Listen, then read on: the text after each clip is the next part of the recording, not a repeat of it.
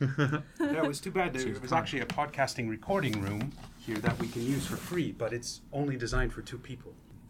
Oh, beautiful. Oh, we have to change the format. Sorry, Laurens, bye-bye. I'm happy that it's clear who needs to leave right away. Yeah. Welcome to The Human Side of Research, conversations to inspire and help you advance in your scientific career. Today, we talk about work satisfaction, authenticity, and culture change with Professor Calvin Rans. I had written a conference paper and I was sharing the data, and at the end of my presentation I put a QR code that you could download the data set immediately. And a number of academics came in to me and said, "What are you doing? You haven't published it in a journal yet." And so yes, I got ridiculed by academics, but I had 10 different companies contact me after the conference thanking me for sharing that data.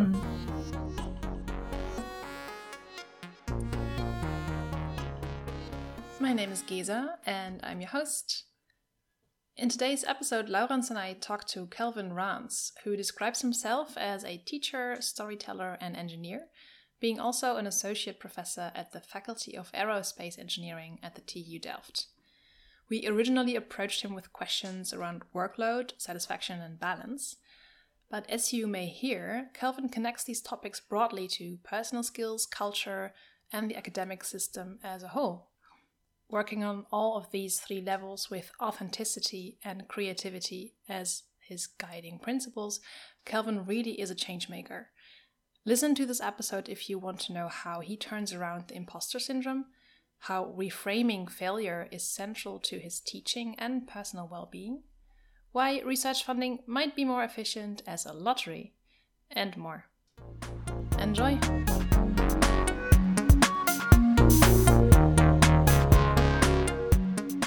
Yeah, so welcome. Thanks for joining us, Calvin Rans. Thanks for having me. Yeah, first thing we always like to ask guests is, could you very quickly introduce yourself? Who are you? Where are you working? What are you working on? Okay. And most importantly, one thing that you are passionate about that's not related to your work. Wow, okay. So, well, the first part is easy. I'm Calvin Rans. I'm an associate professor at Delft University of Technology in the Aerospace Engineering faculty. And I do research on failure, and I do education about failure. So I've kind of worked those two things in together. And one thing that I'm passionate about...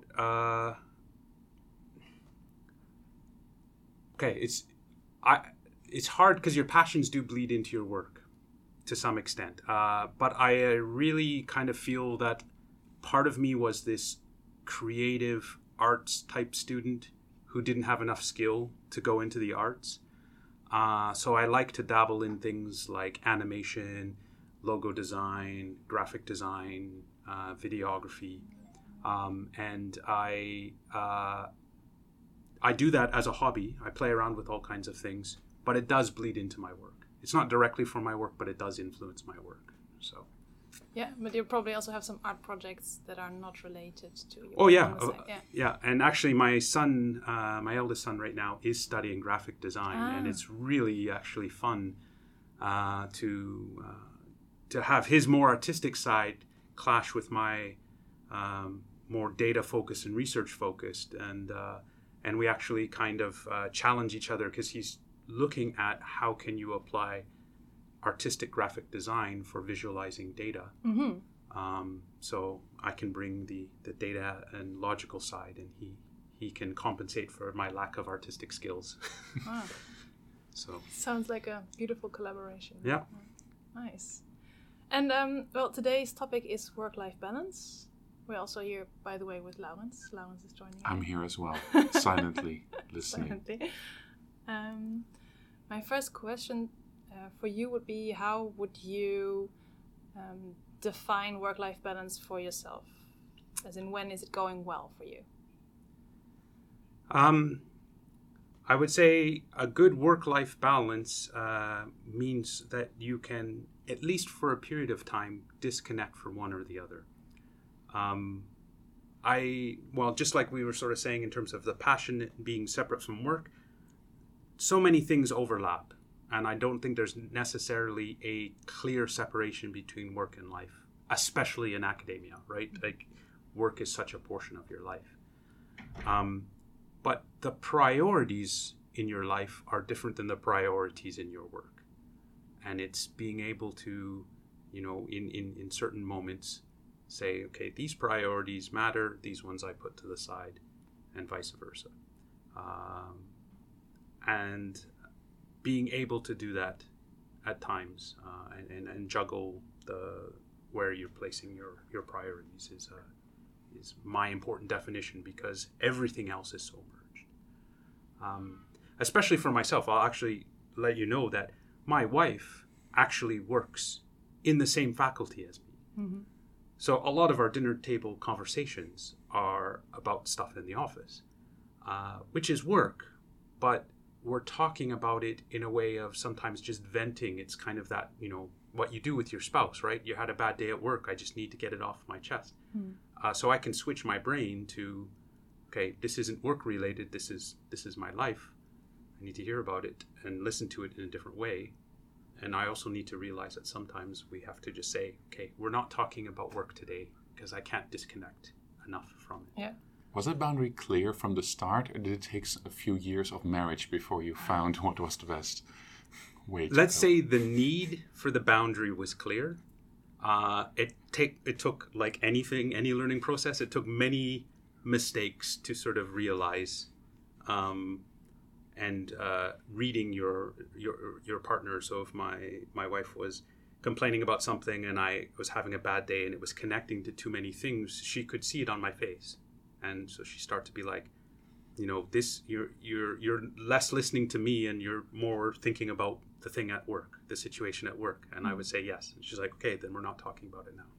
And it took a little bit of that, reading the other person. And now we're in a zone where we just sort of say, you know, I can't handle,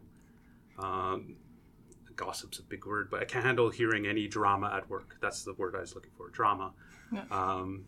Because there's just too many things going on. I can't disconnect from that. So let's talk about a Netflix series or something non-work related. Whenever you slowly see them and shake their heads, it is time for the other to be quiet and talk about other things.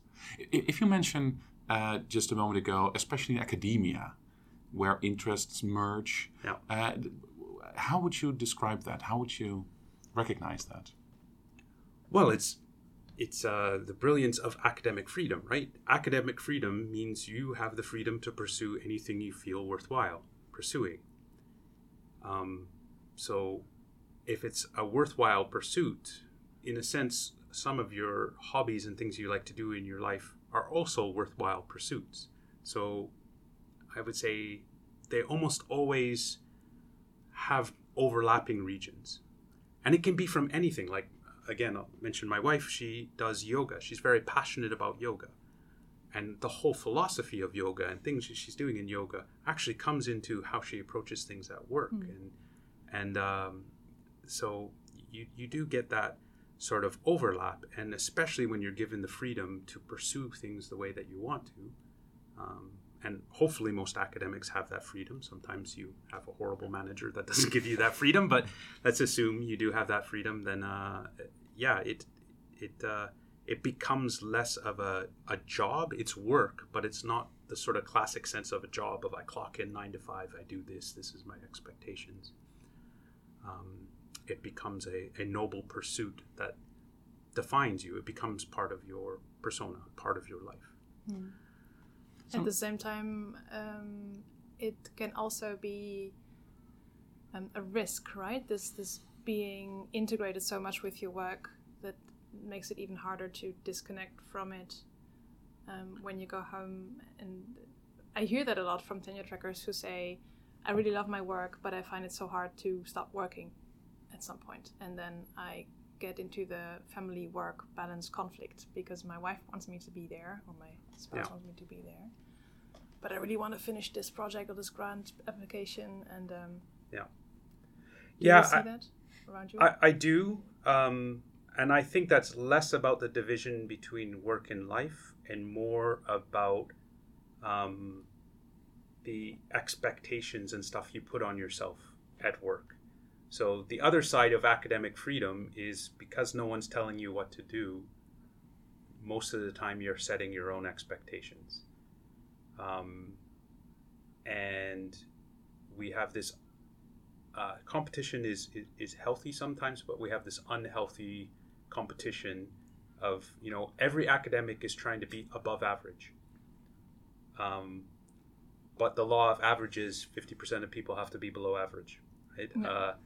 And so that lack of placing a ceiling on what you can accomplish and on expectations and continuously comparing yourself to others, as well as imposter syndrome. I would say almost every academic has a bit of imposter syndrome, feeling they're not good enough to be here. That places the expectations up really high. And I think if you can bring those expectations down, then the work-life balance part isn't so problematic. Mm. Is that only at the professor level that you're saying there's nobody telling you what to do? No. Well, of course, there's always things that you have to do, right? You have certain academic services and that, but, you know, even if you're assigned a course, how you teach it is oftentimes up to you, or mm-hmm. what you're going to pursue for your research, or what grants and stuff you apply for, is often up to you. Mm-hmm. And that's where we overload ourselves, because you place the expectations 99% of the time. If you pursue that, you actually want to do that, but you just take on too much. Mm. No one says stop. That was a lesson I had to learn the hard way. I was lucky. My manager often told me, you know, you need to learn to say no. You say yes to everything. And I looked at it and I said, yeah, but everything I say yes to, I want to do. Yeah. But you can't do everything. And the realization you have to come to is you can't do everything, but if you don't pace yourself, doing a lot at the beginning is counterproductive. Like, you burn yourself out. You can't get as far as you would like. Hmm. So many people have to have a crisis. I had a crisis where I sort of told myself, I'm going to stop chasing expectations, what people think I'm supposed to do. I'm going to do what I like and feel content with what I'm doing. I always want to do more, but try and feel content. And if that's a mode of operating that isn't appreciated where I'm working, then they'll let me go. Mm. Which is kind of a fear, right? That's that imposter syndrome speaking to you, like, I don't deserve to be here, I'm not doing enough. And so I had to kind of turn it around and say, it's okay if I'm not doing enough. If I'm happy with what I'm doing, and I'm not doing enough, this isn't the right place for me. Mm-hmm. And almost be willing to let that go. Yeah, so you have to take the risk not to be able to check all the boxes that are expected of you to check. You can't check all the boxes. Yeah. I love to be sort of comical when I'm giving presentations and stuff. And so when I went up for my promotion in front of the Loban Committee, I had a slide sort of with a one-man band, and it had all the instruments were related to certain things that they ask of academics, right? You know, making impact on society, research, education, service. So we are a one-man band. However, if you listen to what people expect, they expect you to sound like a symphony orchestra, mm-hmm. which is impossible. And then you have to realize, well, a symphony orchestra is a collaboration of people that are very talented, but they're combining their talents.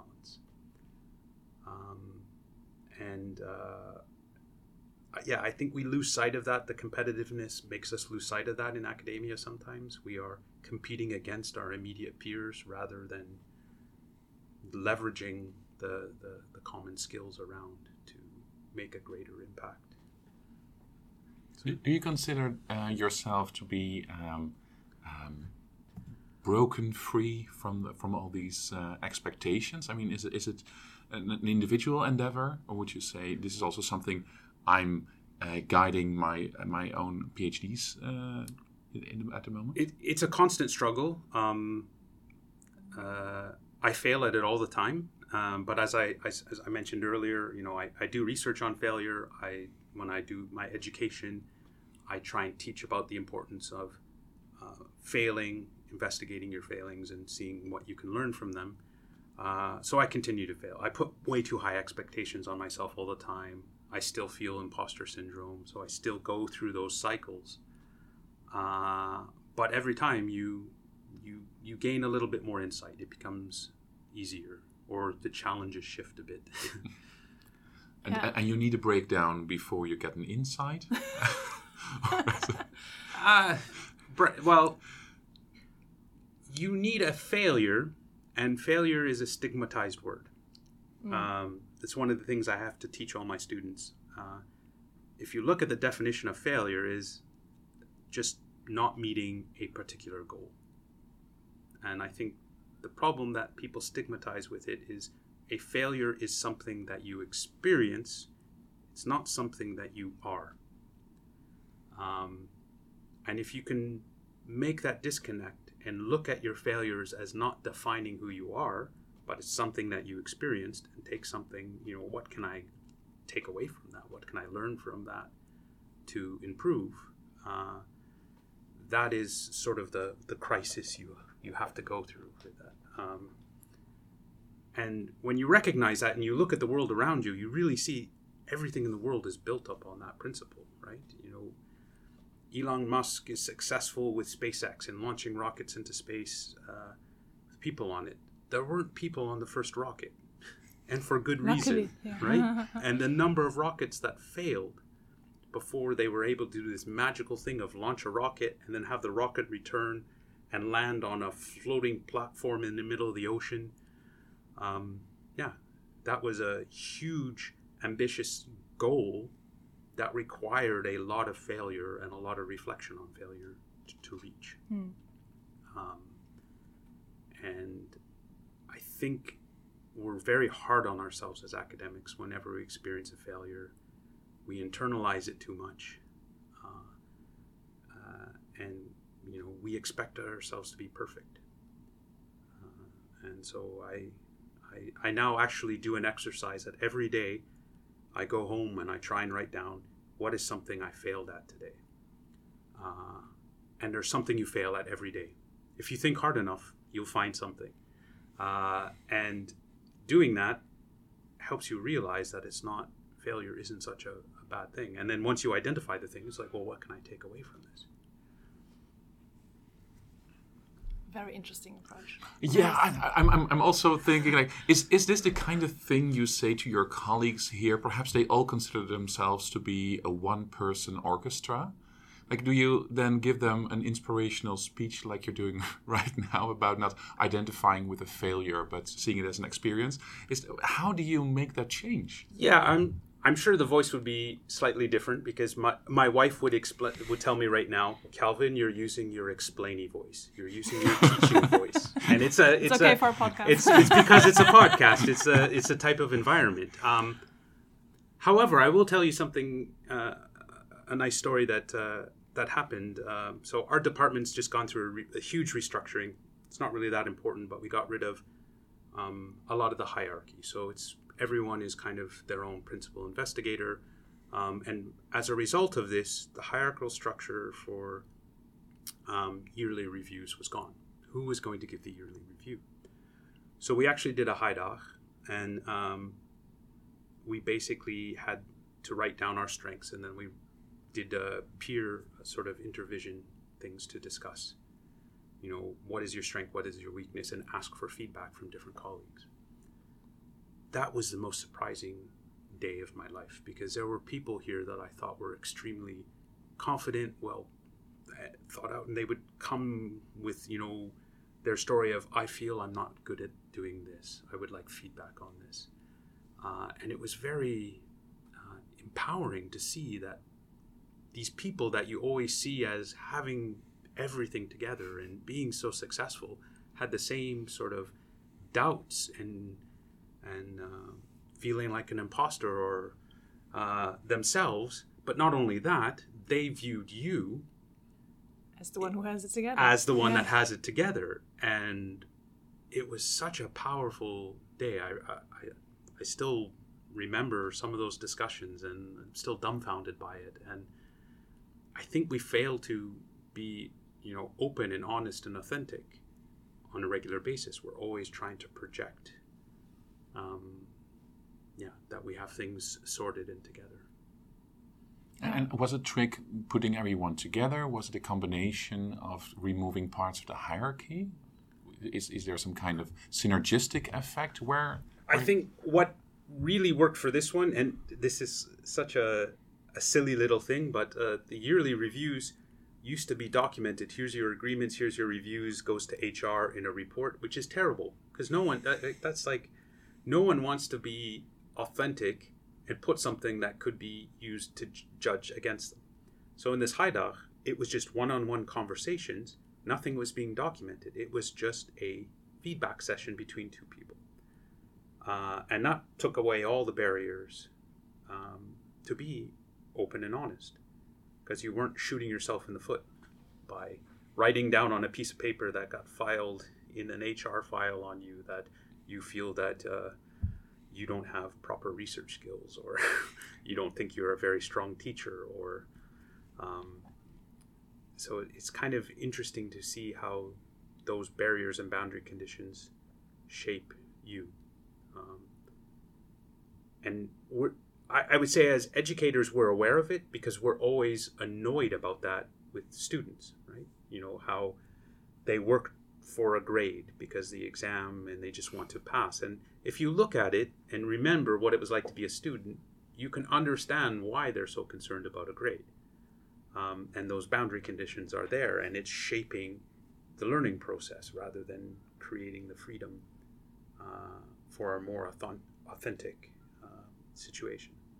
Do you still find the beliefs that support such a system around you? I mean, I can imagine that this whole idea of let's bureaucratize this process, let's create some metrics on how we can tracked people's development.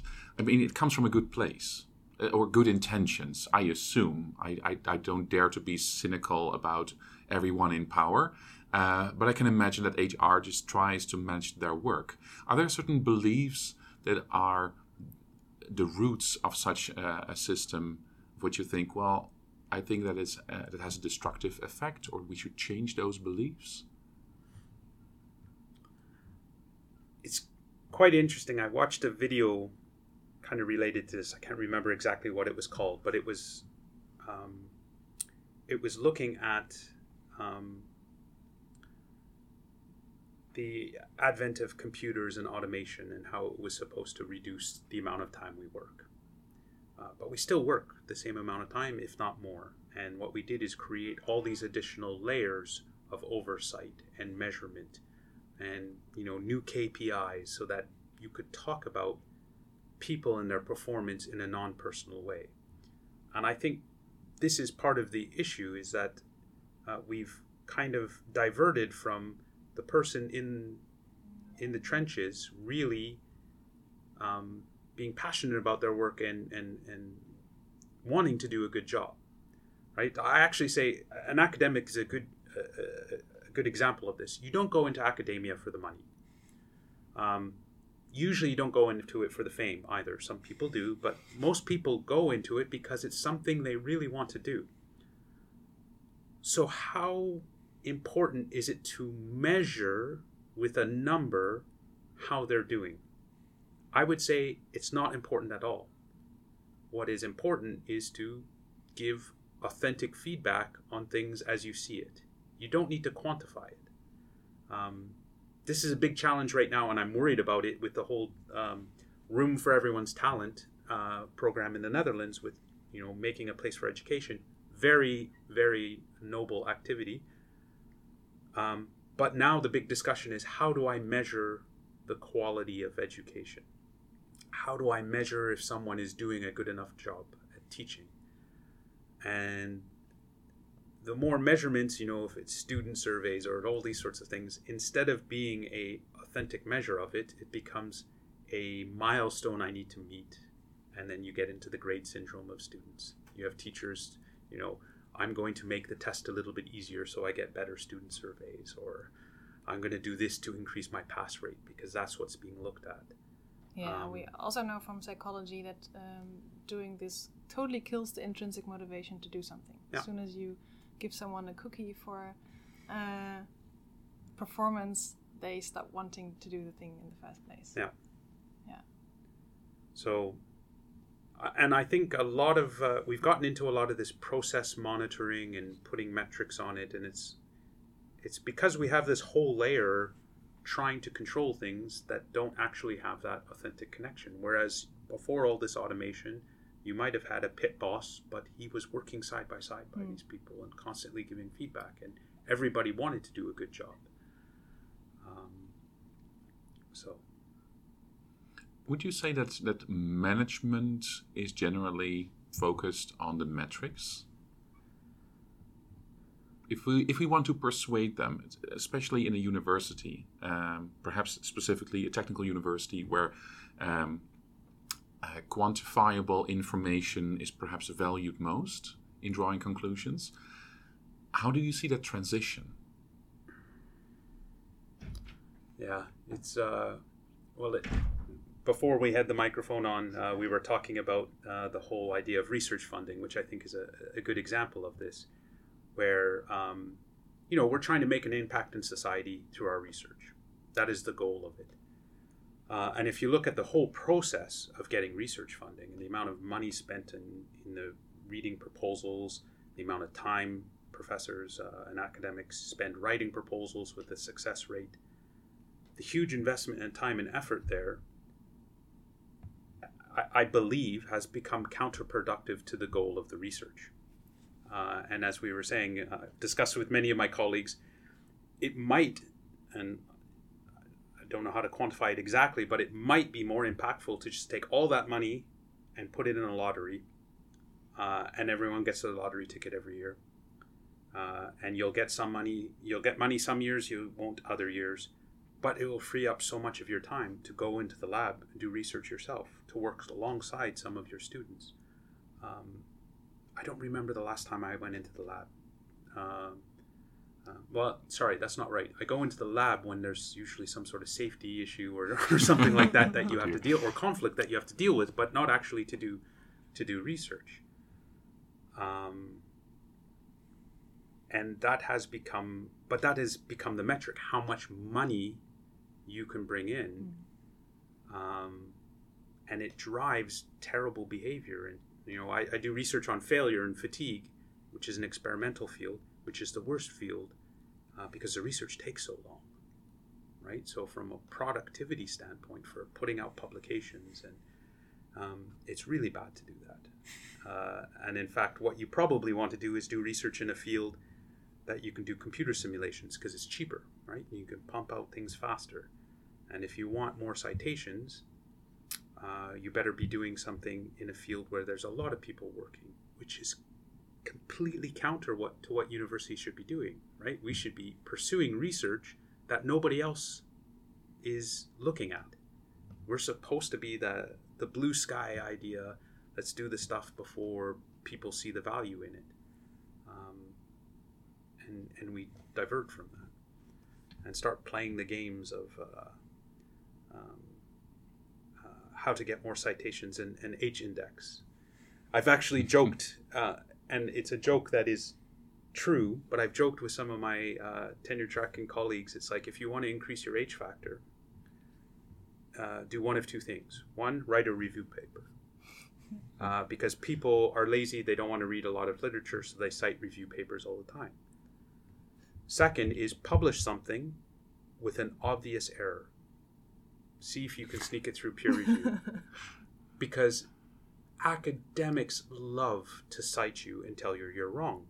And your citation in H factor doesn't tell you why they're citing you. Some of the most highly cited papers are because there's a huge fallacy in it, and just people want to point out that you're wrong or that something was done improperly. And to me, that's examples of how it can get broken, because doing a literature study, okay, occasionally a literature study can be useful, but for from my perspective, the people who should be doing literature studies are the, or literature survey papers are people at the end of their career who really know the whole field, have spent their whole life in it, and are in a position to really synthesize everything. But we have every PhD in their first year writing a literature review paper and trying to publish it, which is... And do you think that comes from the motivation of being cited often, or is this... It comes from that. There's the pressure to do that, and not...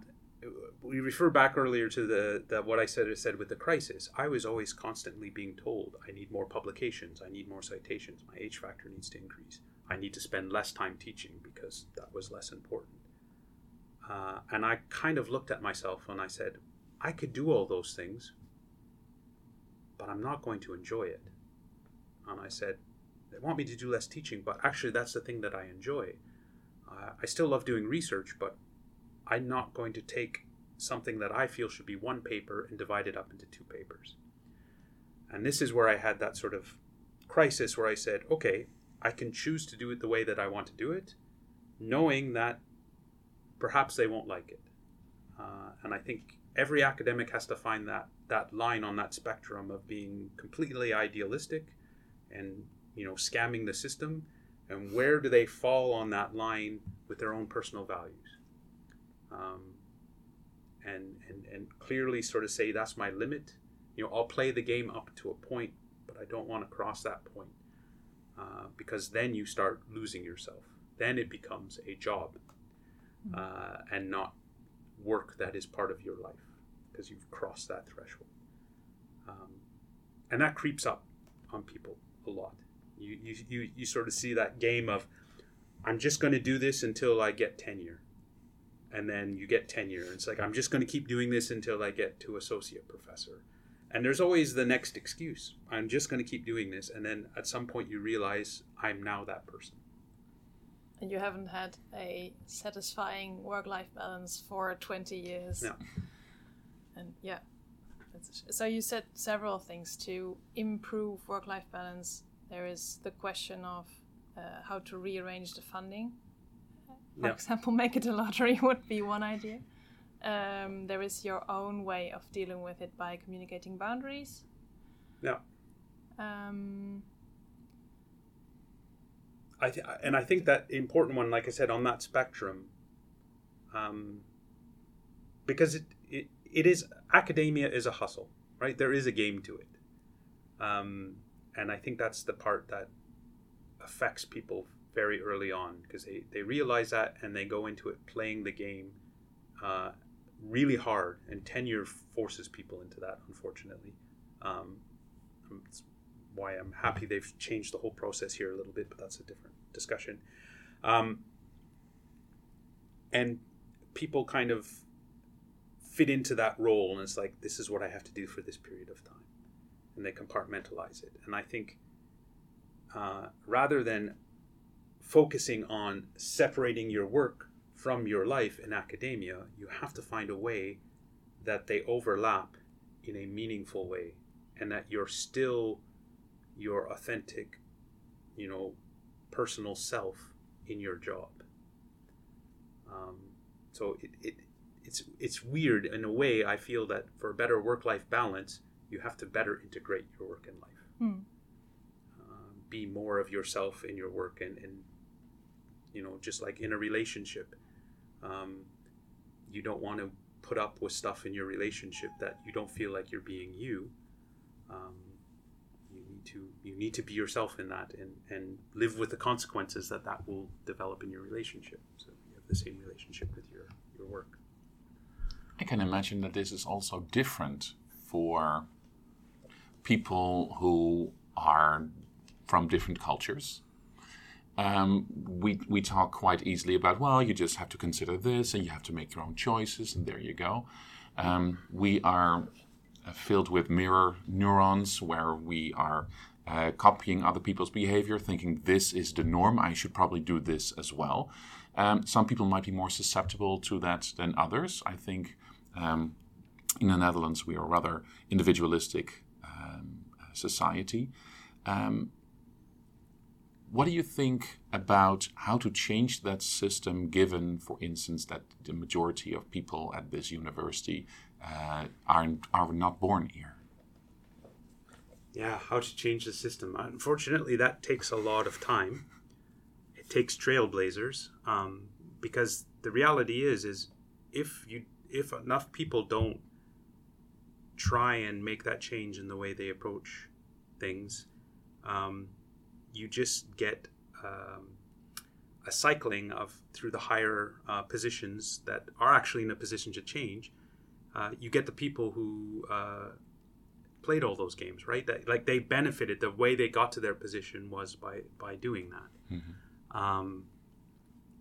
And so that's where you have to have, maybe, like I said, I had that little crisis and I sort of said, look, I'm okay if I'm never a full professor.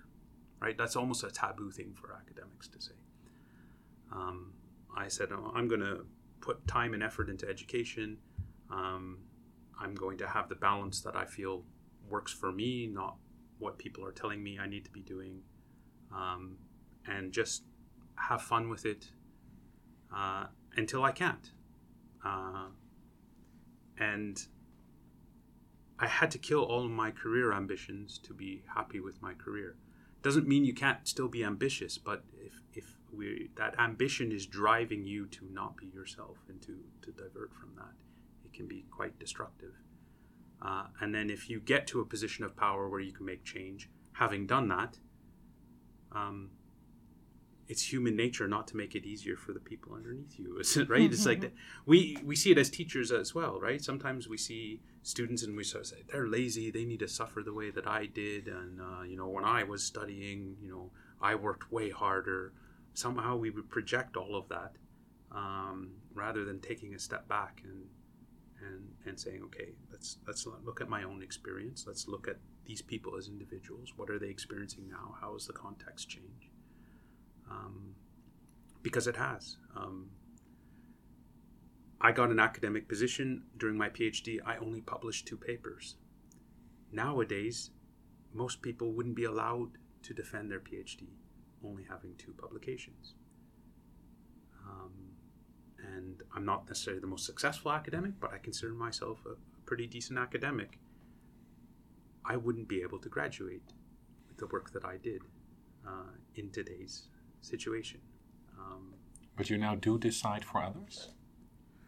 I have allowed people to graduate with less publications. I look at the work. Is that your way of passing the torch in a positive way? Yeah, I try and influence the small sphere that I have. And, we've had all those discussions with PhD students in through that program in the Q&A when they first start the program, and my little mission is to tell as many PhDs that their work is meaningless.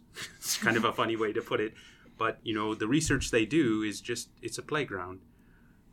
What is actually more meaningful coming out of that is the person, the actual candidate, the independent thinker, the critical thinker, the researcher. That's the product of a PhD, and the thesis is a book you put on a shelf. And when you recognize that, then you can start to look at yourself, your values, where you're going too far, because you see you as the important thing, not those metrics, not the number of publications or the number of citations, or is my research making an impact on the world? Do you see a difference in which PhD candidates stay in academia and which ones go to industry, for instance? Is it a type of person of which you think, no, please stay in academia, you can make the change, why are you flying out? You should be changing the system instead of fleeing from it. If they are, I'm not sure. I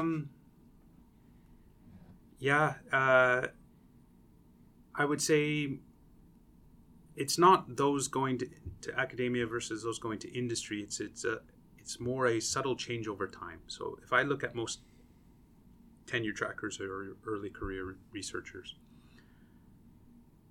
they have a beautiful view of how academia should be. They're much more idealistic. They really want to do good. And then they're confronted with the competition and, people demanding more, and I see them slowly being worn down until they play the game. And that's why I talked about that spectrum. Many of them move closer and closer to the hustle side of things, and I don't know all of them well enough to know when or if they cross their values, but I think most people coming in have the capacity to make that change if they can keep that aspect of themselves, if they can be brave enough to say, I'm not going to play the game, I'm going to be authentic to myself, and have enough self-worth to realize that I don't need to be here. There's somewhere else I can be and make a difference if it's not liked. It's just like being in a relationship. You don't want to be in a relationship where you can only stay in that relationship if you change for the other person, right? And I think we have a quote there. And it's easy enough to see in your personal life like that, but it's so subtle, and it occurs over such a period of time, and there's so many ways for us to delude ourselves. Whereas if people were saying that in a relationship, you'd say you're insane. You know, if someone, maybe it's politically incorrect to make a comparison with an abusive relationship, but perhaps it is a good comparison. If someone's in an abusive relationship and it's like, yes, but I love that person, I just need to give it more time and then it'll change. Sometimes I see that in academia. People are doing the grind, and the job is really, in a way, pushing them down and abusive to them. And you just sort of say, I just need to get through it and it's going to get better. Oh, now I want to do a survey on the Stockholm Syndrome in academia. But perhaps that's for another time. So when you say, like, people are not willing to play the game, or you hope that people would say more of that, the whole PI prioritization here in this department, would you say that helps in changing the game or changing the system in that sense? Is it too early to say? It's pretty early to say. We've only made the change this September. What we found is... what does it exactly mean, by the way? Sorry. So you say you got rid of the yearly evaluation? Well, only for this year. We're going to have some sort of yearly evaluation next year. But the change that happened was... the old system was you had a full professor who was a manager of a section consisting of assistant associate professors working under the leadership and guidance of that full professor. We got rid of all sections and said every staff member is their own independent staff member within the department. You don't have a direct manager. We should all collaborate and work together. We define values of our department.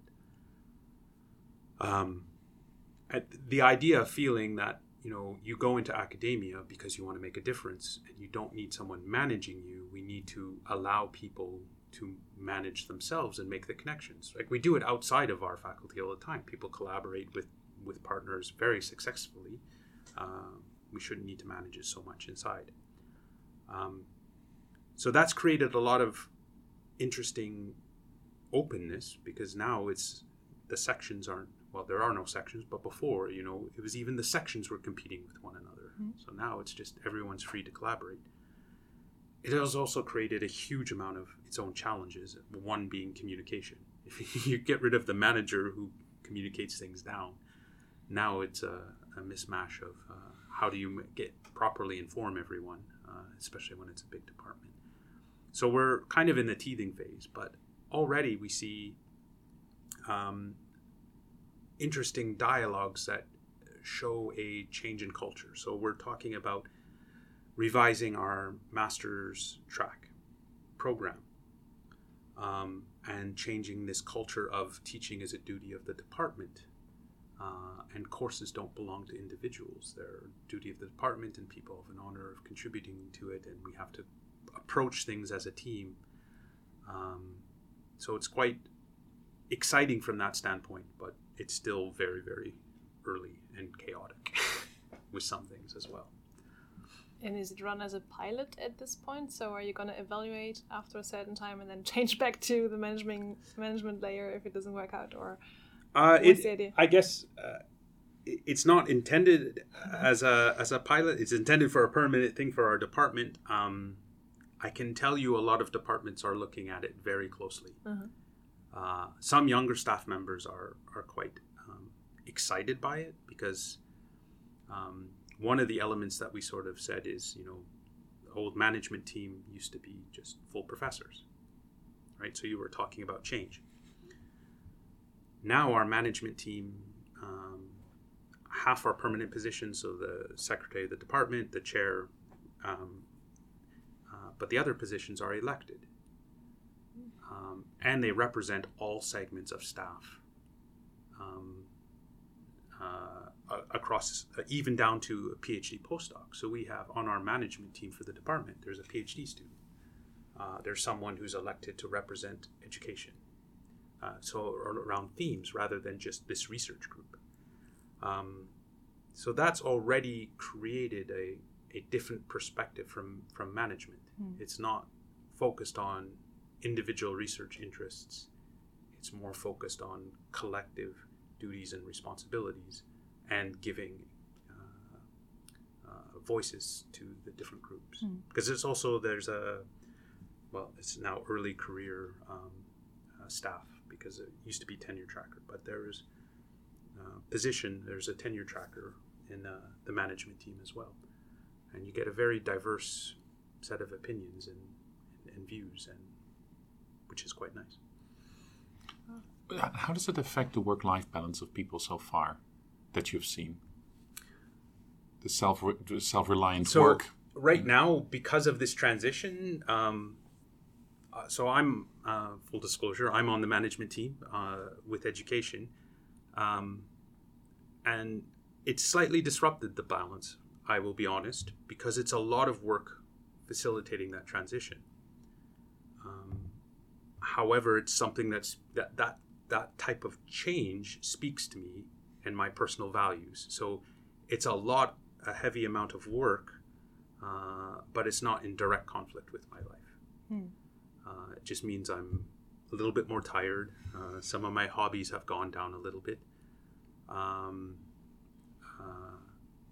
But that's a self-imposed that are speaking to me. It's not someone saying you have to do this.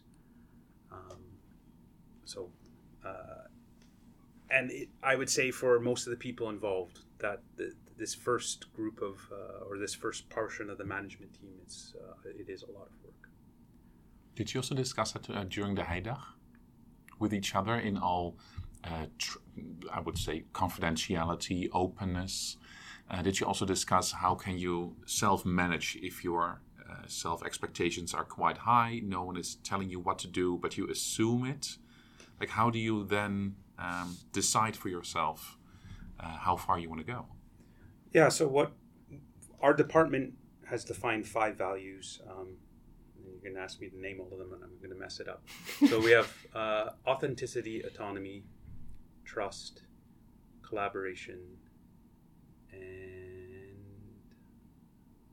the 5th one is escaping me at the moment. But anyways, in our Heidag, in our feedback session, we focused on those core values and asked for feedback in relation to them, because that's how we're trying to look at how we operate, is according to those core values. Can we be transparent, as the last one? Are we ensuring to embody those values in what we do? And I think, you know, the authenticity value really sparked in the Heidag, because people were being authentic when they were asking for feedback. It was one of the few times we really experienced it. But yeah, we were open and discussed issues. And the big one, it doesn't call anybody out. It's not a confidentiality thing. And it's the problem of most big institutions was communication. Like, one of the biggest challenges is just, how do you make people aware of opportunities and what's going on? And how do we break the tendency to kind of keep to yourself certain things so that you benefit from it, right? So right now we're trying to, as a simple thing, be much more open on funding calls. You know, if someone's working on a funding proposal, we try and communicate openly about it. We try and even share our proposals, which puts people in uncomfortable positions because people are like, oh, someone's going to steal my idea. It's like, if you can't work in a department where you trust people not to steal your ideas, what kind of department have we set up? I recall, I think, an anecdote of you during one of those Q&A sessions where you said, I did this at a conference as well, yeah, where people were quite reluctant to share their early results, yeah, but you shared them and it led to quite some collaborations, people being interested in knowing more, and no one stole your ideas. Yeah, that I know of. That you know of. There we go. But even if they did, again, that it kind of goes towards that, you know, the idealistic, you know, playing the game spectrum again. If you're worried about people stealing your ideas, it's because you're trying to play the game to increase your metrics, get the publications, do all that kind of stuff. I look at it on the other idealistic side. If someone's stealing your idea, it was a good idea, and they're now doubling the effort to make that idea become a reality. So I can take that negative action and sort of say, well, that might actually still have a positive impact on it. And you sell yourself short if you think someone's going to steal my idea and that's just the end of it. Mm-hmm. They may steal your idea, but they don't steal you, and you have a unique perspective on it and unique abilities on it, and you want to try and get to that point of, rather than looking at that someone as stealing the idea, someone who's interested in the idea. How do I turn that sort of negative and make it a net positive? You know, someone you share a mission with can perhaps also take some work from you. So this means that you'll have more time on your hands for other things or to relax. Because we can be harsh to the judge. There was a great, it might seem a very side thing again. I'm scatterbrained, but there was this documentary on people who believe in a flat earth. Right? And it's easy to ridicule such people. Mm-hmm. And in this documentary, one of the guys, there was one guy from NASA who was sort of saying that you shouldn't ridicule them. Because if you look at most flat earthers, they're really trying to prove that it is flat. And they're actually misguided researchers. They're trying to go through the scientific process. And actually, you can look at that as a moment to work with them and collaborate them and help them see. You don't need to prove them wrong. In fact, it's very difficult to convince someone else of an opposing view. You have to help them come to the realization on their own. And academics are even more stubborn than flat earthers in terms of changing their mind. That's a different story. But you can always take that negative perspective and how can I twist it? How can I, you know, walk around the table, look at it from another angle, try and remove the negativity from it, and is there something positive there? And usually there is, or that a seed of something positive. So yeah, it also requires you to start from a different motivation, right? It's either you doing the work for your own career's sake, or you doing the work for solving some global problem or some problem of society. Yeah. And if it's the second one, then it shouldn't matter that someone else steals your idea, because you're both working on the same thing. Yeah, the example you alluded to, indeed, it was a conference, and I had written a conference paper and I was sharing the data, and at the end of my presentation I put a QR code that you could download the data set immediately. And a number of academics came in to me and said, what are you doing? You haven't published it in a journal yet. It's like, I know, but I'm publish the data set. You can reference the data set. It's not as powerful a reference as a journal paper. But I feel people should have access to it already and start being able to be inspired and think about it. And so, yes, I got ridiculed by academics, but I had 10 different companies contact me after the conference, thanking me for sharing that data. Mm-hmm. It was very interesting for them, and asking, is there ways that they could contribute to my research, even if it's just in kind or thinking. And it opened up a dialogue that I wouldn't have been able to get through the normal lobbying. Like if you're trying to talk to companies at a conference, they're just like, what money do you want, right? Or I don't have any money, I can't give you any money. Mm. And here was people just, you know, contacting me because I did something that they thought was amazing and against the grain. And we have to take those risks. Do you recall what pushed you or what gave you the final nudge to share the information? When we take a look at stress, we often see that people are mostly worried about losing things. How would you describe that for yourself? I'm very lucky that I have a group of friends that I studied with that all went into academia from different routes. And that I would say we are all a little bit more on the idealistic side of things. And I use them as a sounding board for things. And also just to get that final push to do something a little bit more idealistic and altruistic. And I remember discussing them with this. It's like, I'm thinking about doing this at a conference. And the part that they got me to is that nowadays you can share a data set and it can be, you can have a DOI on it, can be referenced. We said, well, if you do that, then at least you will be connected to it, even if someone publishes before you. So your work will be acknowledged. You might not have that first paper, and you might have difficult publishing a paper afterwards, but your contribution is acknowledged. And what is more important to you, having that extra journal publication or having that traceability that you contributed and made an impact on your research? And that's all I needed. At that point, it's like, I don't care if someone publishes before me. Because, I have that clear line of acknowledgement. Now, if they use the data and pass it off on their own and don't cite me, well, there's a certain level of bad behavior no matter what you do. They're going to find a way to have that unethical behavior. But having that sounding board has been really good. It helps me stay true to myself and my values. Beautiful. Yeah. I think we're through the time. Yeah. Unfortunately, because I feel like we could ask 100 more questions to you.